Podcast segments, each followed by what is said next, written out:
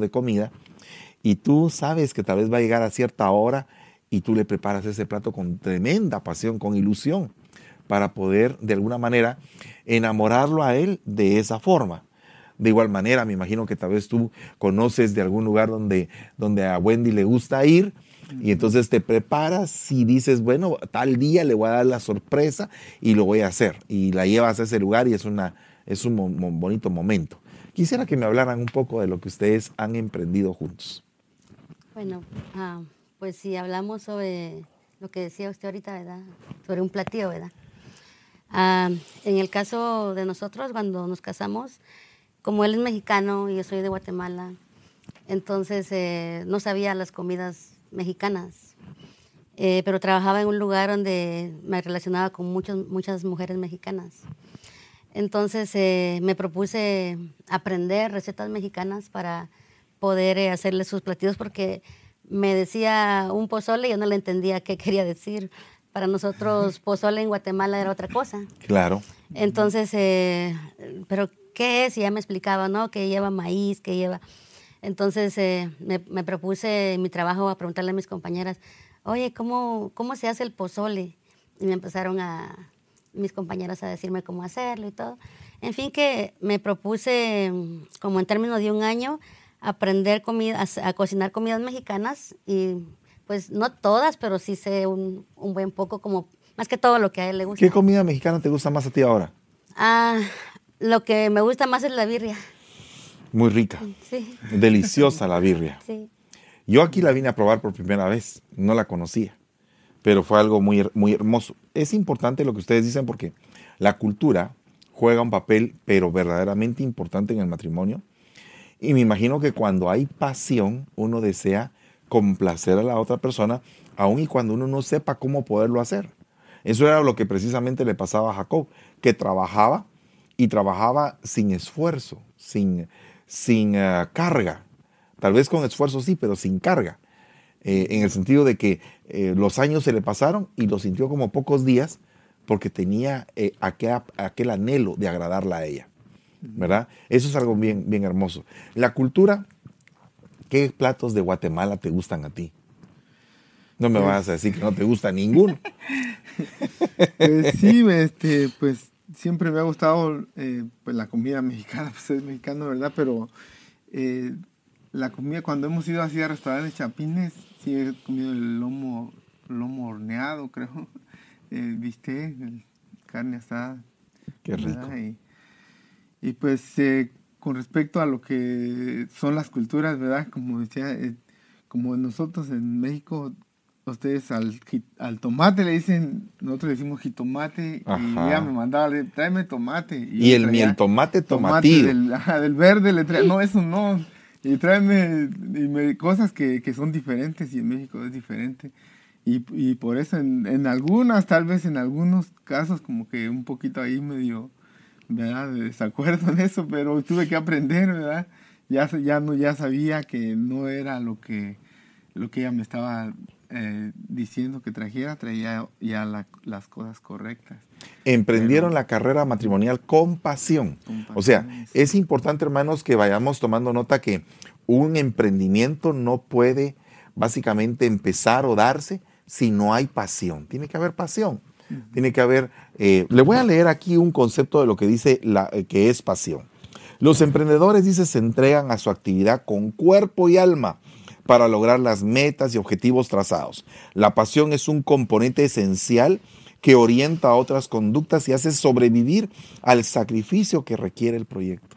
Cuando tú tienes pasión, la pasión de Cristo, ¿verdad? Entregarse en sacrificio por nosotros. Entonces, la pasión conlleva una entrega.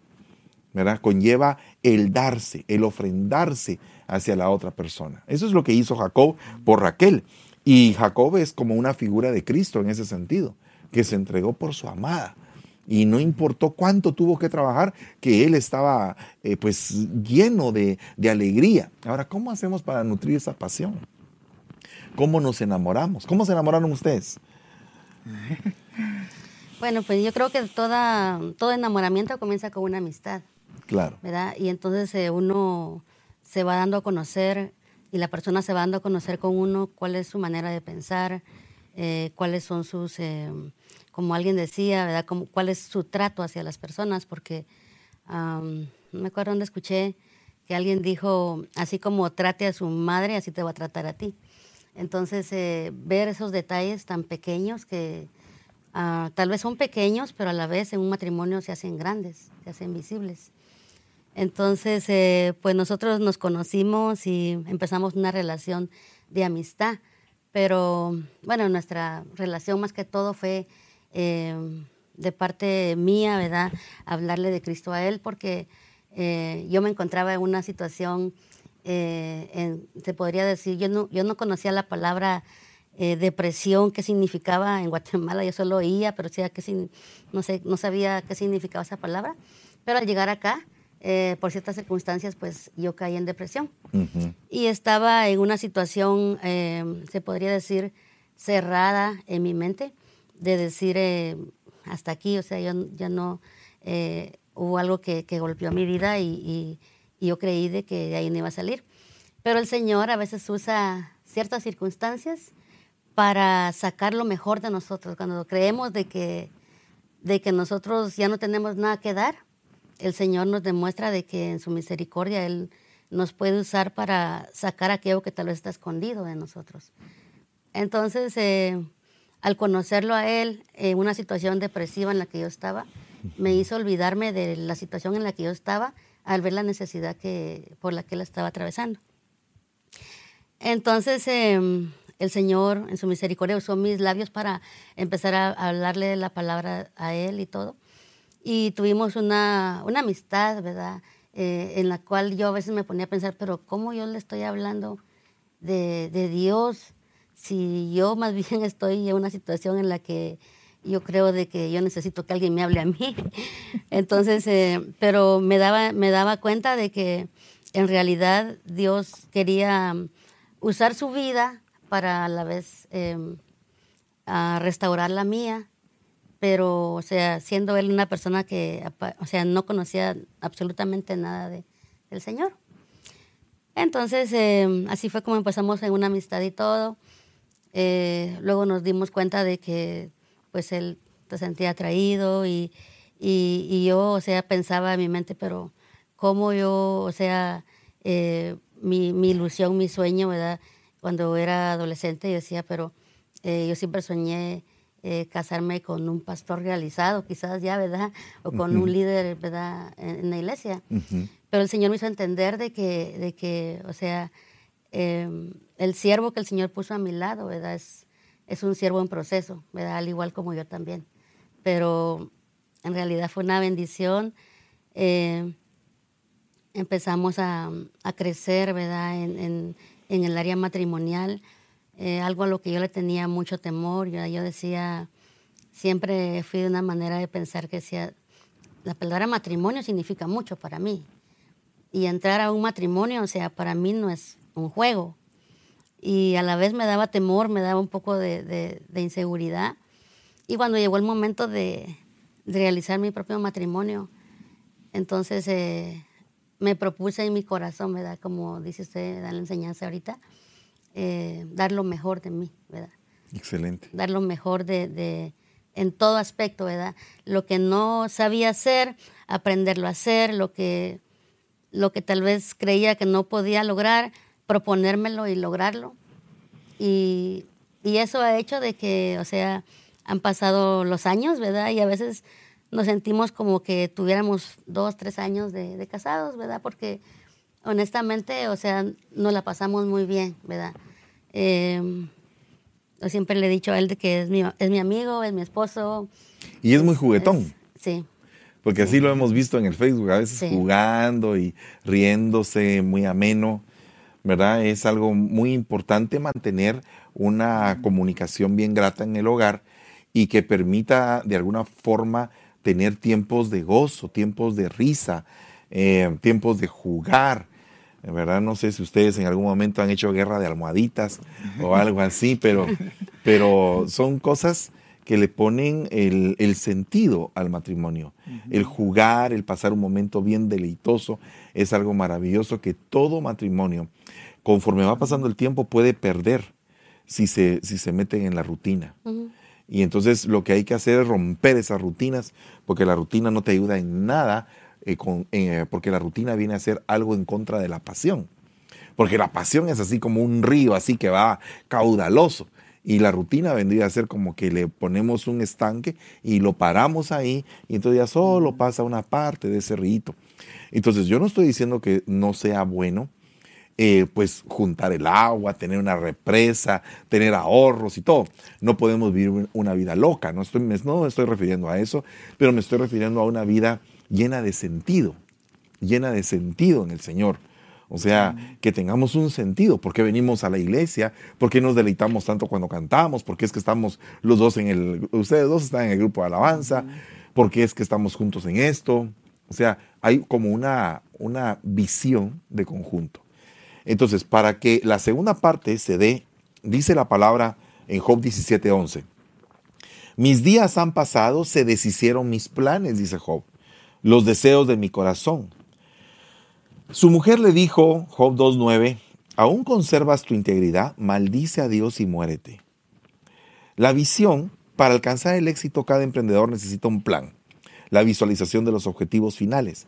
El trabajo comienza definiendo los pasos estratégicos que llevará a alcanzar los resultados. Además, a partir del establecimiento de las metas, se gana una perspectiva más clara de cuáles son las prioridades inmediatas y necesidades en el presente. Te quiero preguntar, tú que me estás escuchando en esta noche, ¿cuántos planes verdaderamente han hecho juntos? ¿De qué planes estamos hablando? ¿La compra de un carro, una casa, eh, ir a la iglesia? Porque hasta la iglesia se debe planificar qué días vamos a ir, porque puede ser que te guste ir todos los días, o puede ser que a él le guste ir todos los días y a ella no le guste ir todos los días, o al revés. Entonces, cuando los dos se ponen de acuerdo, dicen, bueno, mi amor, vamos a hacer esto, tales y tales días vamos a asistir a la iglesia juntos, tales y tales días vamos a dedicar para, para divertirnos, tales y tales días vamos a ir de compras al supermercado y hacen un plan, ese es un plan, un, un plan con horario y todo, porque esos planes nos ayudan a encaminar y a fijar un curso de nuestra vida. Amén. ¿Qué dices tú de eso, Leo? Sí, pues este, siempre la mayoría de cosas que hacemos siempre tratamos los dos si ella viene aquí, pues no me puedo quedar yo allá, sino que tengo o estoy allá afuera cuando ella canta aquí. Y así como en la alabanza, los dos entramos a la alabanza para poder estar juntos. Y cualquier decisión que ella va a tomar, siempre me dice, mira cómo ves aquí, no, nos ponemos siempre en, así que en un mutuo acuerdo. Y pues como dice la palabra, que si dos no caminan juntos y no están bien, pues va a tropezar uno y, y el otro y no se va a dar pero siempre tratamos la manera siempre de hacerlo todos juntos los dos.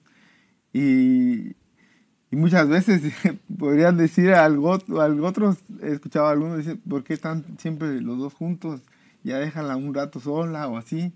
Pero no, no, Dios, hoy sí que Dios me la puso en mi camino y pues no, no la dejo ni, ni a sol ni a sombra, como dicen.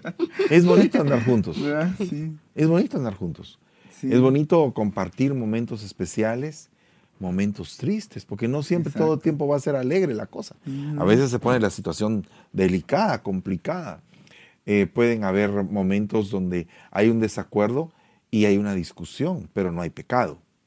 Porque una cosa es que hayan discusiones en el hogar y otra cosa es que haya pecado en el hogar por las discusiones que hay. O sea, nosotros tenemos que saber discutir, tenemos que saber eh, exponer nuestro punto, ponernos de acuerdo, tener humildad, tener paciencia, comprensión con la otra persona. Pero lo que yo estoy hablando acá es de una visión de conjunto. ¿Cuál sería la visión de conjunto de su matrimonio? Pues la visión de conjunto pienso que primero sería los dos juntamente servirle al Señor, ¿verdad? Ahí está. Esa es la visión de conjunto. Yo y mi casa serviremos a Jehová. ¿Verdad? Libro de Josué. Yo y mi casa. No me importa qué es lo que ustedes hagan, pero la visión de mi casa es servirle al Señor. desde un principio ha sido así, ¿verdad? Desde que nos casamos, eh, dijimos, pues vamos a servir al Señor porque ahí es donde nuestro matrimonio va a permanecer. ¿verdad? Porque ahí, o sea, eso es algo que como hijos de Dios hemos entendido de que en realidad en el Señor es donde la relación puede funcionar. No importa los problemas, no importa las dificultades, no importa lo que, lo que sea. Pero si estamos agarrados de la mano de Dios, o sea, no hay pierde, no hay, no hay manera en que no podamos llegar a la meta. Entonces nuestra, nuestra prioridad siempre ha sido servirle al Señor. Te quiero hacer una pregunta. Ahí, ahí que estás ahí hablando de esto tan hermoso. ¿En tu casa, en algún lugar está puesto ese versículo? Yo en mi casa serviremos al Señor. Sí. Mi esposo, ah, como él trabaja en madera, él aprovecha cada, cada pedacito de madera que, les, que le sobra de las piezas que termina y tiene versículos escritos casi por todos lados donde vivimos, en su trabajo también, y me ha escrito también ese versículo. ¿Cómo cuáles versículos te gustan más o qué es lo que te ha gustado más que ha puesto tu esposo como parte de esa visión espiritual? Porque esto es una visión espiritual, pero también es una declaración profética. Por ejemplo, si estás pasando por momentos eh, donde eh, hay, hay tiempos en el matrimonio donde se mueve mucho la ira o el resentimiento, entonces ahí hay, ¿verdad? Mi pasos dejo, mi pasos doy. ¿verdad? No las doy como el mundo la da. Mi paz es la que sobrepasa todo entendimiento. Y bueno, como que esas declaraciones puestas en las paredes de tu casa te hacen que la atmósfera de tu hogar cambie. Sí. ¿Verdad? Porque eh, yo me recuerdo que hay algunos, me tocó liberar hace muchos años en Guatemala una casa que tenía problemas serios y tenían puestos en la casa un sol y una luna. Pero ese es el culto al sol y a la luna, realmente. Cuando eh, en una casa aparece el sol y la luna, es un culto al sol y a la luna. No es que la persona lo esté haciendo, pero esas, esas figuras vienen procedentes de un culto así. Entonces, es bien tremendo porque eh, esa casa se estaba dando diferentes tipos de problemas. Y entonces yo les dije, por el Espíritu, les dije, tienen que deshacerse de eso de los elefantes con el moco para arriba, del sol, la luna, de todas esas cosas que, que no, no, no traen nada bueno espiritualmente. Y tienen que llenarse de cosas de Dios.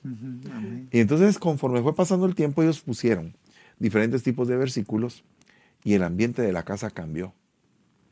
Entonces yo creo que nosotros tenemos que escribir la visión en tablas, como lo dice Habacuc.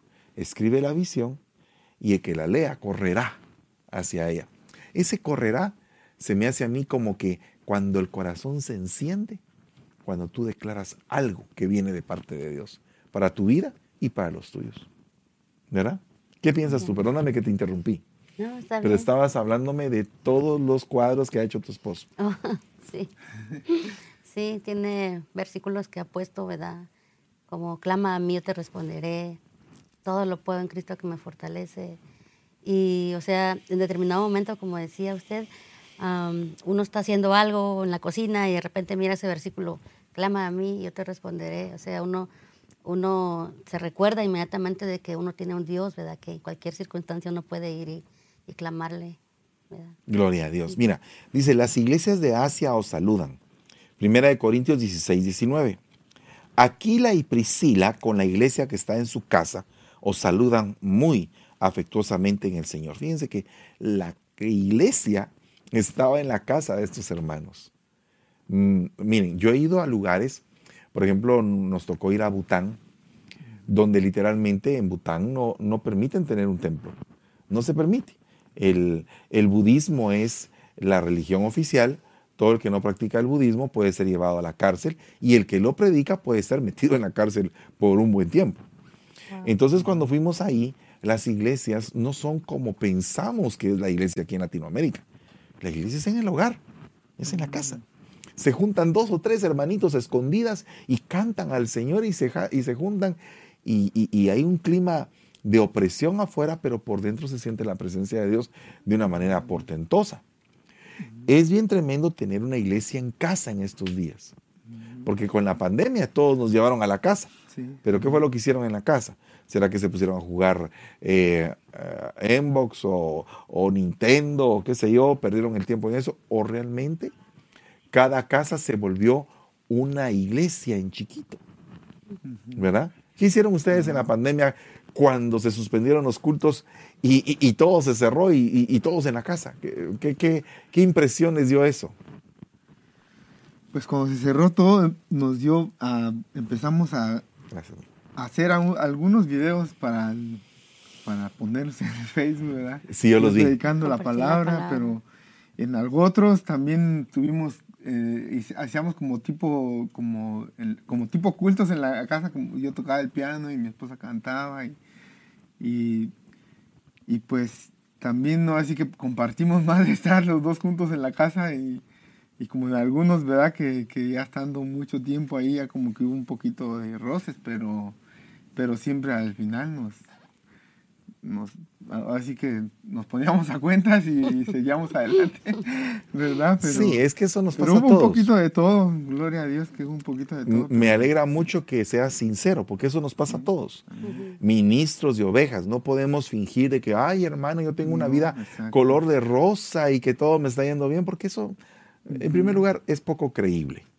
Yo lo que creo es que cuando hay dos seres humanos que tienen defectos y tienen cualidades, pues muchas veces pesan las cualidades y uno pasa un buen tiempo viviendo tranquilamente. Pero cuando salen nuestros defectos, nuestras eh, debilidades, entonces a veces hay discusión. Porque a, a nuestra pareja no le gustan nuestras debilidades y a nosotros tampoco nos gustan las debilidades de nuestra pareja.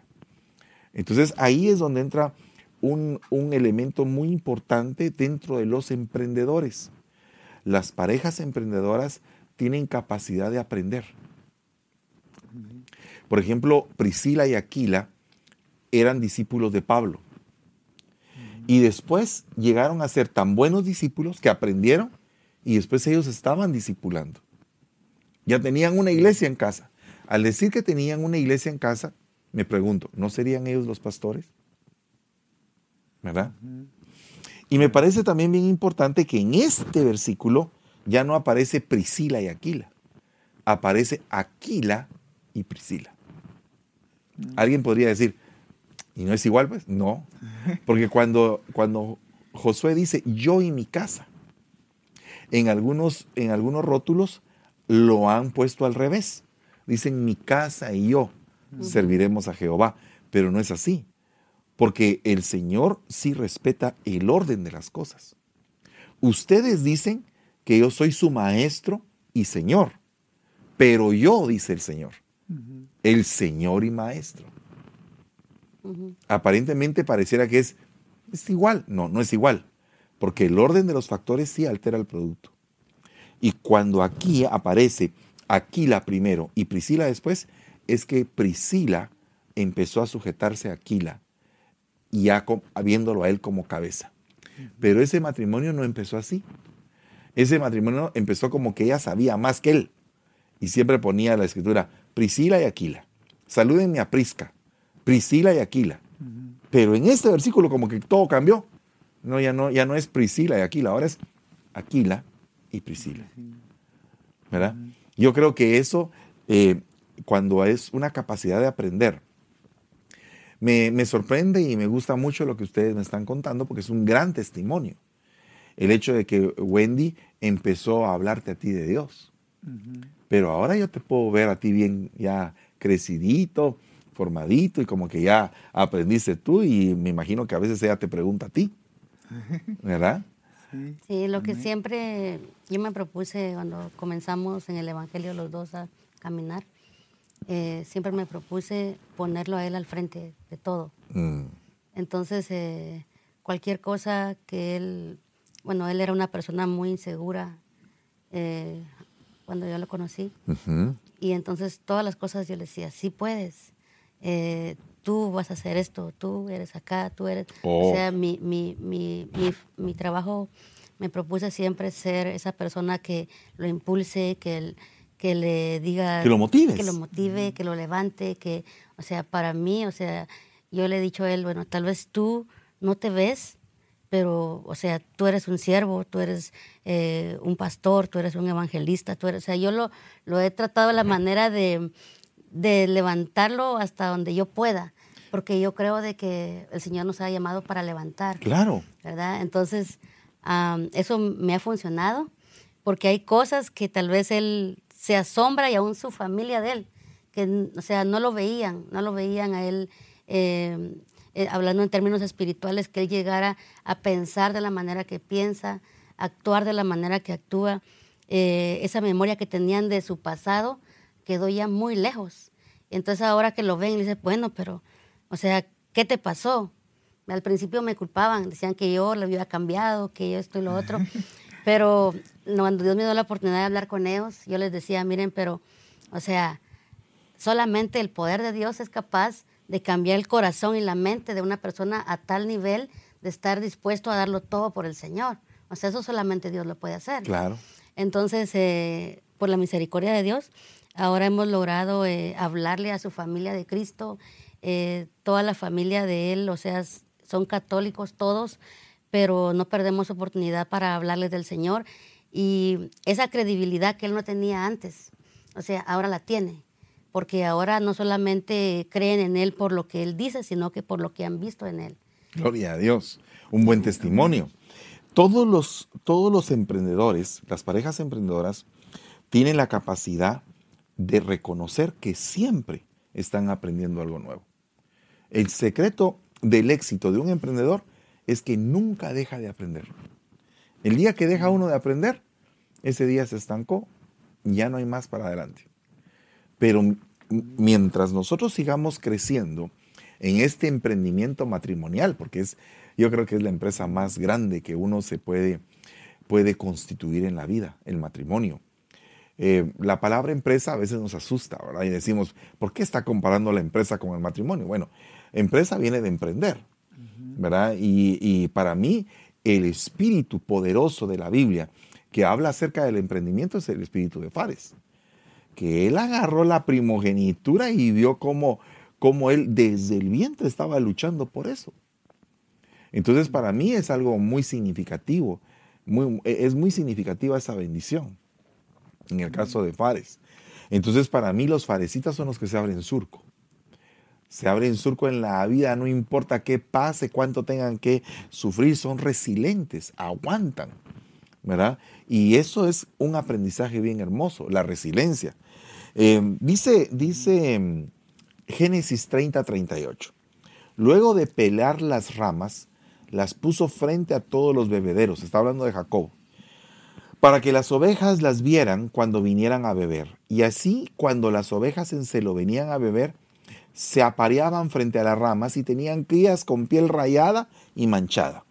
Fue así como Jacob llegó a ser muy rico, pues tenía grandes rebaños, también tenía esclavos y esclavas, camellos y burros. Se volvió de un empleado, de repente se volvió un empresario. Yo no sé si ustedes tienen en algún momento pues la idea de, de poner un negocio, por ejemplo, o de poder emprender alguna situación en particular, o tal vez empezaron algo pero no les funcionó la primera vez. Yo me recuerdo que a través de todo este tiempo eh, eché a andar varias, varios negocios antes de, antes de que yo fuera pastor. Algunos funcionaron, otros no funcionaron, otros me fue pero re mal. Pero en todo fui aprendiendo, porque Dios permite las sazones de los tiempos para que uno se vaya capacitando. Pero todo emprendedor busca obtener resultados. O sea, el matrimonio tiene que ser un matrimonio de resultados, ¿verdad? Tiene que ser resultados positivos. Eh, tenemos que preguntarnos, hermanos, si nuestro matrimonio está encaminado a que tengamos cosas positivas, cosas que podemos eh, echar un vistazo hacia atrás y podemos contemplar que hemos logrado algo juntos. Eso es importante en un matrimonio, que digamos, esto lo hicimos juntos. Qué lindo es eso, ¿verdad? ¿Tienen ustedes algún ejemplo de eso? Ah, en nuestra casa. Eh, sí, en Guatemala nos pusimos una meta de construir. Teníamos dos terrenos allá, pero vendimos uno y, empezamos a construir uno. Y pues ya gracias a Dios el año pasado lo terminamos toda la casa ya completa. Gloria a Dios. Y pues sí, ahora sí que entre los dos trabajando duro y, y pues no saliendo tanto, ¿verdad? Porque si no se nos iba el dinero, pero sí, gracias a Dios que logramos terminar nuestra casa allá en Guatemala. Eso es maravilloso. Y es el inicio de otras, otras casas que van a tener y locales comerciales. O sea, hay que seguir adelante. eso es lo que ahorita está diciendo eso, eso es lo que tenemos ahorita, otro plan de, de a ver si compramos una casa o otro terrenito para, pues, pues sí. Este, pues si el Señor nos da, ¿verdad? si estamos en la tierra aquí podemos hacer cosas materiales, pero también no perder lo que nuestra vida espiritual, ¿verdad? No enfocarnos en las cosas materiales, sino que nuestra principal, nuestra principal meta es enfocarnos en el Señor y servirle al Señor. Pero también tenemos que ver lo material también, si el Señor nos lo permite, nos da fuerza, pues continuar eh, haciendo cosas materiales. Si fuera pecado ser rico, ¿por qué Abraham era rico? ¿Por qué Isaac era rico? ¿Por qué Jacob eran ricos? ¿Por qué, por qué David tenía eh, dinero? ¿Por qué? Si fuera pecado. El problema es poner nuestro corazón en eso. Pero, pero Dios te da la capacidad, dice la Biblia, de hacer riquezas y la facultad de administrarlas y también el gozo para disfrutarlas. Son tres dimensiones. Algunos no llegan a tener gozo, solo pueden tener facultad para administrar todo lo que tienen y la capacidad de hacerlo, pero nunca lo disfrutan. En cambio hay otros que tienen la capacidad de tal vez no tener tanto, pero lo que tienen lo administran bien y se gozan con eso. Entonces lo importante es llegar a las tres dimensiones, porque un emprendedor siempre busca tener pues, buenos resultados. Otra cosa que tiene que tener un, un emprendedor es determinación y coraje. ¿Qué significa eso? Valentía para enfrentar los riesgos que se presentan cuando tú estás en el camino del emprendimiento. Porque el problema es que imagínate que te casas con alguien que cuando te ve que fracasas ya no te motiva, sino que te deja ahí tirado. Ah, sí, eso sabía yo que te iba a pasar. ¿Te recuerdas que te lo dije? ¿Verdad? No edifica, no edifica. Eh, podría edificar si, eh, si va acompañado de un sazonamiento de lengua de discípulo. ¿verdad? El apóstol Gerardo Santiago en el estudio de pastores de esta semana habló precisamente de la lengua de discípulo, una lengua sazonada, una lengua enseñada a hablar. Es algo muy importante eso. Eh, dice, Raquel y Lía le respondieron, nosotras no podemos ya esperar que nuestro padre nos dé ninguna herencia. Fíjate cómo estaban las hijas. Pues nos considera unas extrañas no solo nos vendió como cualquier mercancía, sino también se aprovechó de lo que trabajaste por nosotras. Toda la riqueza que Dios le ha quitado a nuestro Padre es nuestra y de nuestros hijos. Así que haz todo lo que Dios te diga. Y se desprendieron del Padre. Llegan momentos en, los cuales tienes que determinar qué tienes que escoger. Porque muchas veces en el lugar donde uno está, obtiene un grado de bendición, pero no es toda la bendición que Dios quiere. Entonces, el problema es que por falta de coraje, por falta de determinación y atrevimiento, no puedes salir del lugar donde tú consideras que estás, estamos bien, pero no están excelentes. Hace muchos años mi pastor me decía, Fernando, el peor amigo, el peor enemigo de lo excelente es lo mejor. Es lo bueno. Porque cuando tú ya estás en lo bueno, dices, ah, ya estoy en lo bueno, ya no me voy a esforzar más porque ya llegué a lo bueno. Pero puedes llegar a algo más. Puedes llegar a algo más excelente. Por eso es que la Biblia dice, yo os muestro un camino aún más excelente. ¿Qué significa eso? Que siempre hay algo más que poder eh, indagar, investigar, avanzar determinarte a conquistar. Porque por falta de determinación, esos diez espías dieron un mal informe. Y dejaron al pueblo de Israel eh, estático 40 años. Entonces hay etapas en el matrimonio como que estuviéramos como el pueblo de Israel, que no salimos de dar vueltas en el mismo lugar y no avanzamos. Y esas son etapas peligrosas porque si se alargan, se pasa la vida y nunca se hizo nada. tenemos que salir rápido de eso pero te necesitamos determinación. ¿Qué piensan ustedes de eso? ¿Se han determinado ustedes a hacer algo así contra todo pronóstico?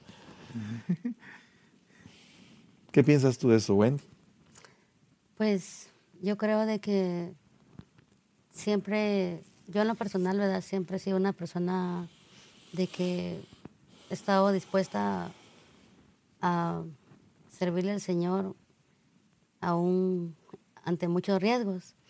Y eso me ha hecho a veces hacer cosas que muchas personas lo, ven, han visto como algo tonto, algo lógico, algo, algo que no se debe de hacer. Pero cuando Dios pone en el corazón las cosas y uno puede percibir que es algo que Dios lo pone, entonces uno no tiene más que obedecer y, y actuar por lo que el Señor le está poniendo a hacer a uno, sin importar los riesgos, sin importar las críticas, las murmuraciones.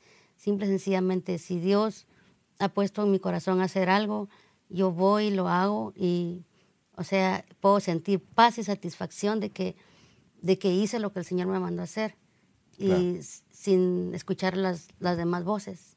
¿Quién de ustedes dos es el más atrevido? Ah, para algunas cosas él y para otras yo. Ok. Y cuando él es atrevido, entonces tú estás así como que conservadora, como viendo a ver qué es lo que vas a hacer y le aconsejas.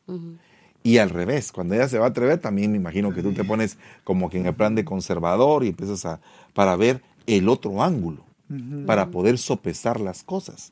Miren, los emprendedores, las parejas emprendedoras que tienen determinación y coraje, tienen que aceptar los problemas, tomar oportunas y firmes decisiones para solucionar o para soluciones eficaces.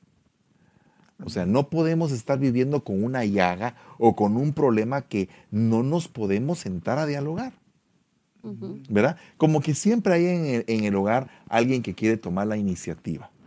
Digamos que nosotros dos con mi esposa somos los dos muy extrovertidos. O sea, los dos tenemos caracteres eh, o temperamentos extrovertidos. Entonces no nos cuesta hablar. Nos sentamos y hablamos, ¿verdad?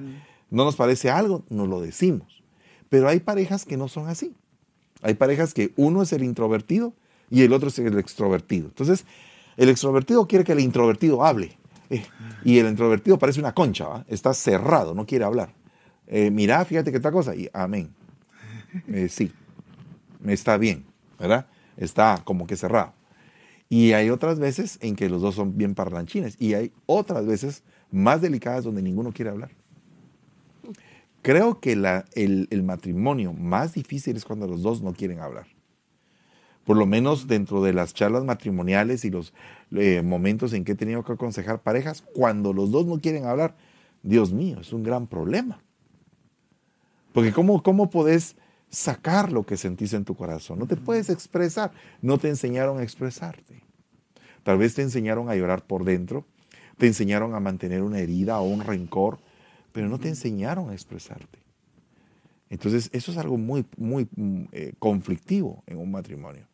Tenemos que aprender a hablar, hermanos, tenemos que aprender a dialogar, a sacar lo que no nos gusta, a poder compartir con nuestra pareja y decirle, mira, sabes que esto no está bien o esto sí está bien. Tener esa, esa facilidad que nos permite avanzar. Pero para eso se necesita determinación y coraje. Otra cosa que necesitan los emprendedores es creatividad, innovación. Yo tengo una, una mamá que es muy innovadora. A mi mamá le fascina, le gusta eh, innovar. Ella le gusta tanto innovar que, eh, creo que cada año, cada dos años cambia amueblado de sala. Eh, le gusta pintar la casa de diferentes colores cada año. Ella sabe que ya por el mes de noviembre pinta la casa. Y si no, la pinta en el mes de enero. Pero el punto es que todos los años la casa está como que de diferente color. Y uno dice, ¿y ahora qué estás haciendo? Estoy pintando otra vez, dice. Pero es como un ciclo de innovación, ¿verdad? Pero eso, en el momento en que mis padres estaban en momentos conflictivos en su matrimonio hasta que llegaron a separarse, cada vez que había un problema yo miraba que mi mamá hacía algo. Había un problema con mi papá, entonces ella lo que hacía era cambiar la sala, cambiar el comedor de lugar. Y yo decía, ¿qué estás haciendo, mamá? Estoy cambiando aquí todo otra vez. Pero ¿y por qué, mamá? No, es que han habido problemas con tu papá, no quiero que la casa se vea igual.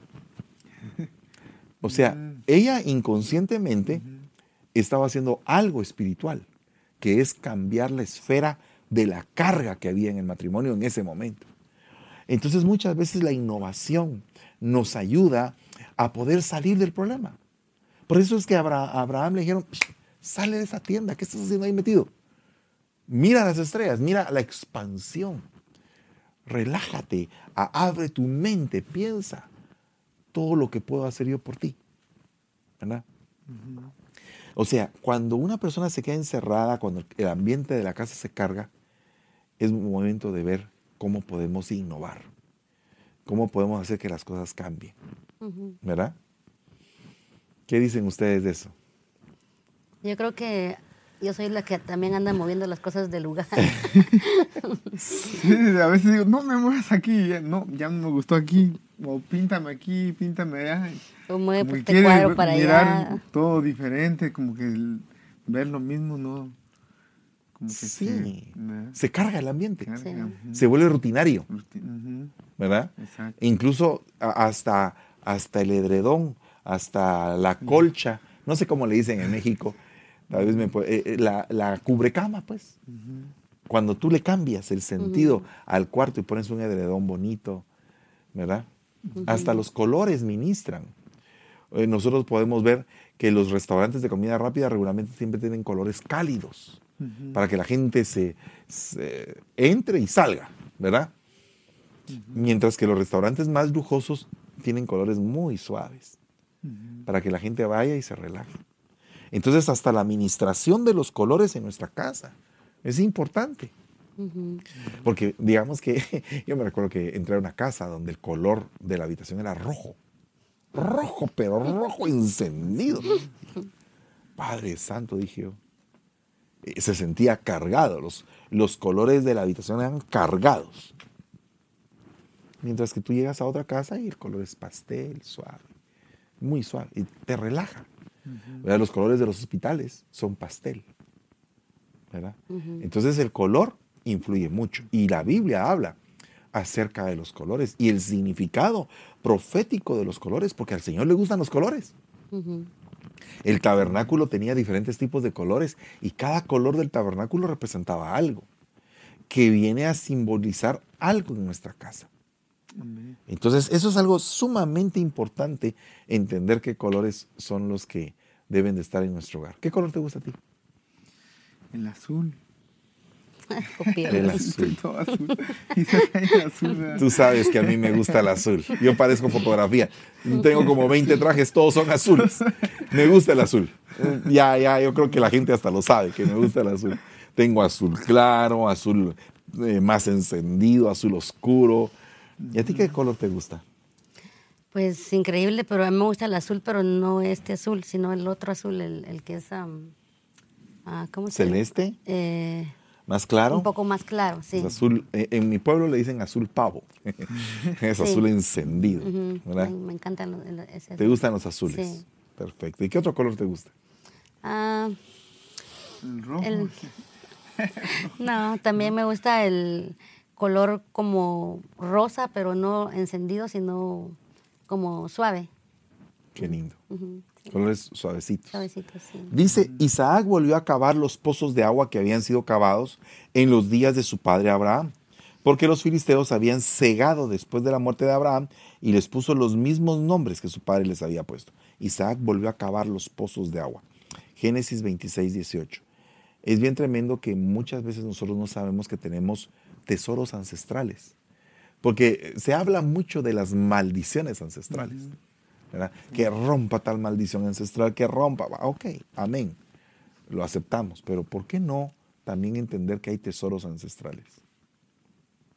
Por ejemplo, yo me recuerdo que mi, mi pastor me enseñó a mí de que su papá era un hombre trabajador, muy trabajador, que aún en los últimos días de su vida, cuando, cuando él estaba enfermito, enfermito iba a trabajar. Esto a mí me dice mucho, porque veo a mi pastor que trabaja también. ¿Quién le enseñó? Pues su papá. ¿Y yo qué tengo que hacer? ¿Verdad? Ni modo que me voy a estar de brazos cruzados. Si tengo ancestros espirituales, trabajadores, y ancestros terrenales, trabajadores, ¿qué tengo que hacer yo? Pues ni modo que voy a ser un perezoso. ¿va? Tengo que agarrar ese tesoro y ponerlo por obra en mi matrimonio. ¿Verdad? Pero no es siempre el que trabaja mucho el que tiene mucho dinero. ¿verdad? Porque, por ejemplo, yo conozco gente eh, en, mi, en mi bendita Guatemala que jala leña y que trabaja muy duro, pero gana muy poco. Entonces, y conozco otro tipo de gente que no trabaja tan duro y que gana bastante. Entonces, ¿cuál es el secreto del trabajo? Que hay que saber trabajar. Hay que preguntarnos si realmente como pareja estamos teniendo el trabajo que, que tenemos que tener o podemos tener un mejor trabajo. ¿Verdad? Sí. Porque muchas veces pensamos, ah, solo esto sé hacer. Pero no siempre solamente una cosa se sabe hacer. A veces hace- sabemos hacer otras cosas, pero le tenemos temor a ir a esos lugares a pedir trabajo, cuando en esos lugares podríamos obtener tal vez el triple de salario que el que tenemos en este momento. Yo me recuerdo que estaba en una empresa trabajando y ah, me enteré y estaba ganando pues relativamente bien para lo que yo estaba acostumbrado a ganar. Eh, tenía dos trabajos en esa época, nos acabábamos de casar con mi esposa y yo trabajaba en la noche y trabajaba en el día. Eh, error número uno, trabajar demasiado. Entonces trabajaba, me recuerdo, en el Banco del Café y trabajaba en una empresa de venta de equipo de oficina. Entonces eh, me mataba trabajando para lograr tener, pero eh, descubrí algo, descubrí que el ser vendedor me, me proveía de mejores recursos que estar sentado en el escritorio del banco. En el escritorio del banco tenía una imagen, oh, ese trabaja en un banco, pero no ganaba mucho. Y en el otro lugar, pues tal vez no tenía esa misma imagen, pero ganaba más.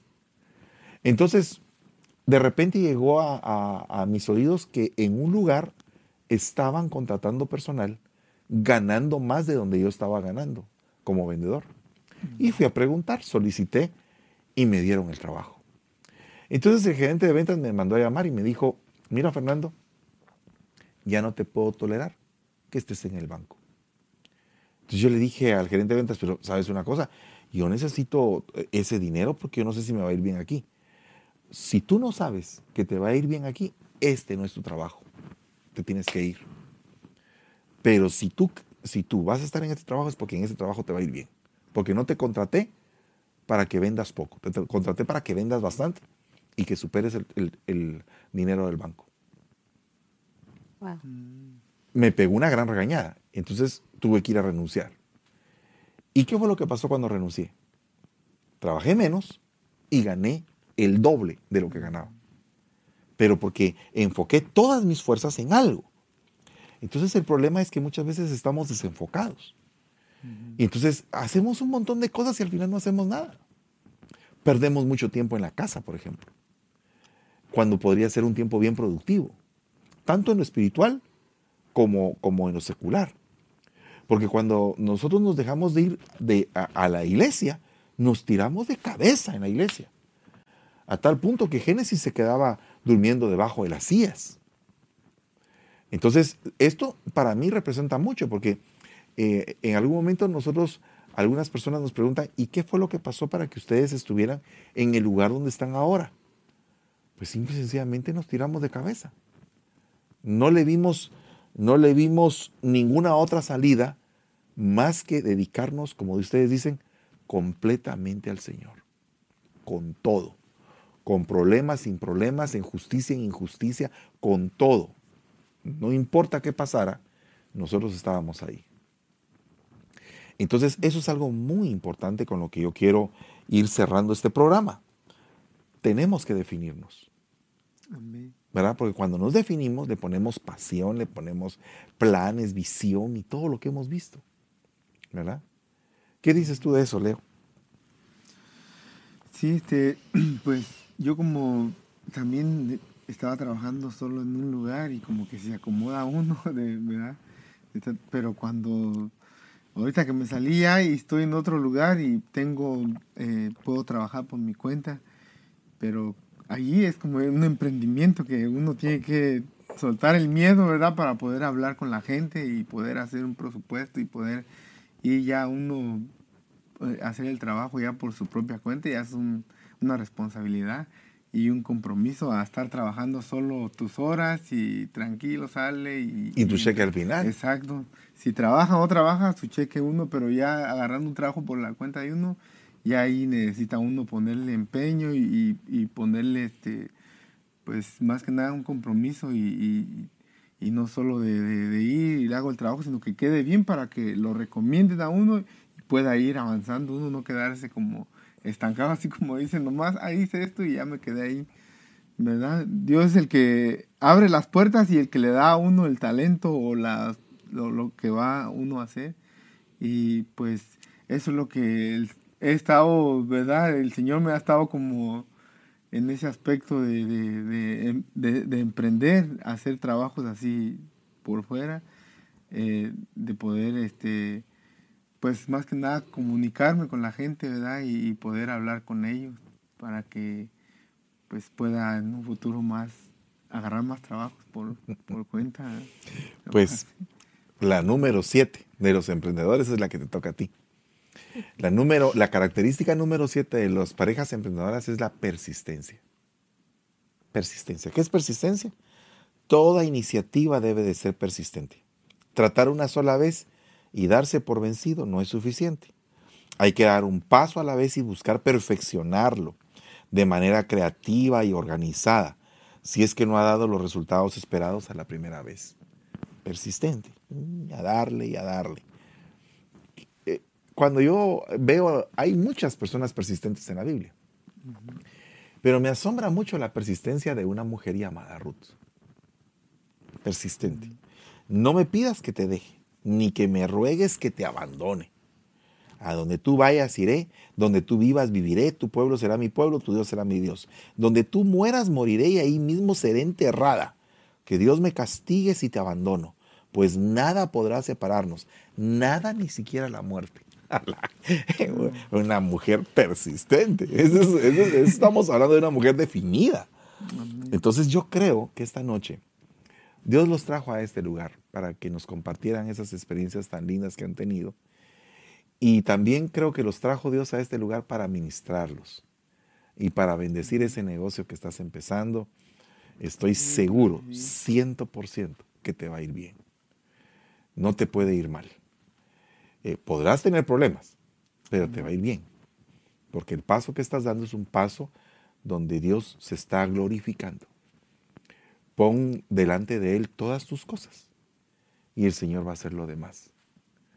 Pero eh, a mí el Señor me dijo, ve con esta tu fuerza. Esa palabra que Dios le dio a Gedeón, esa palabra reverberó en mi vida cuando empecé el ministerio. Ve con esta tu fuerza, no con mi fuerza, con tu fuerza. Después yo voy a poner mi fuerza, pero quiero ver tu esfuerzo. Entonces, Dios quiere gente esforzada. Dios no quiere haraganes. Dios quiere gente persistente, que no se rinde tan fácilmente. Dios quiere gente de proyecto, gente de plan, gente de visión, gente que tiene coraje, valentía, que tiene determinación, que no está jugando. Ese es el tipo de gente que Dios le gusta. Y cuando una persona se decide hacer así, en cualquier área de la vida, va a triunfar, porque se convirtió en un buen emprendedor. Si tú en tu matrimonio pones a echar a andar esto, tu matrimonio podrá tener problemas. Todos los matrimonios tenemos problemas. No te está sucediendo nada que no, le pase a ningún otro matrimonio. No existe en la tierra un matrimonio que no tenga problemas. Todos tenemos problemas, pero sabes una cosa, tenemos al Señor Jesucristo de nuestro lado, tenemos al Espíritu Santo que nos va guiando, nos va moldeando, nos va cambiando, vamos superándonos. Y llega un momento en el cual el enemigo queda vencido y avergonzado porque nosotros nos hemos propuesto agradar al Señor. Hoy los hermanos Naranjo nos han traído un mensaje muy hermoso. Y yo creo que el centro del mensaje que nos han traído es, yo y mi casa serviremos a Jehová. Eso es lo que importa, que tú y tu casa sirvan al Señor. Si tú lo haces, tu casa va a cambiar. Todo tu, tu familia va a cambiar. Podrán haber problemas con los hijos que a veces se ponen rebeldes o contestones o todo lo demás, pero tú y tu casa sirvan al Señor y nunca vas a salir avergonzado sirviendo al Señor, jamás. Así que eh, no hubo preguntas en esta noche, me imagino que todo quedó muy claro, pero quisiera bendecirles hermanos y decirles en el nombre de Jesús que todas las cosas para los que aman a Dios nos ayudan a bien. Y yo quiero cerrar este mensaje bendiciéndolos en su hogar. Padre, en el nombre de Jesús, bendecimos primariamente a la familia Naranjo, Señor, para que sus proyectos y los planes que tienen sean ampliamente fructíferos de una manera milagrosa y de una manera portentosa. Señor, ponemos esa petición que ellos tienen delante de tus ojos en esta noche. Y bendecimos a cada uno de los hogares aquí representados por nombre, Señor. Te ruego que hagas hogares emprendedores, hogares que no se echan para atrás, hogares que quieren seguir adelante a pesar de cualquier cosa, hogares que sean dispuestos a servirte, que sean como aquella casa de Aquila y de Priscila, que llegue a haber una iglesia en cada casa, Señor. Un grupo de personas que han decidido salir del mundo para servirte a ti en todo tiempo, Señor. Cerramos esta, esta noche tu palabra, cerramos el saco y declaramos, Señor, que este trigo, este grano, está puesto en nuestros corazones. Gracias te damos y te bendecimos, Señor. Amén y amén. Hermanos amados, mañana eh, Pastora Debbie va a estar en su devocional, eh, eh, pues siempre compartiendo la bendita palabra del Señor. Y el día viernes vamos a estar en la aljaba del salmista. Luego el día sábado tenemos nuestro evento de jóvenes a las 5 de la tarde y el día domingo siempre tenemos nuestros cuatro cultos. Dos en la mañana, nueve y once de la, y media de la mañana. Y en la tarde tenemos uno a las cuatro y otro a las seis de la tarde. Así que que Dios les bendiga, pasen una excelente noche y que la sangre de Cristo esté puesta en los dinteles de tu casa y que ningún destructor pueda o atreverse a querer interrumpir tu bendito matrimonio. En el nombre de Jesús, feliz noche.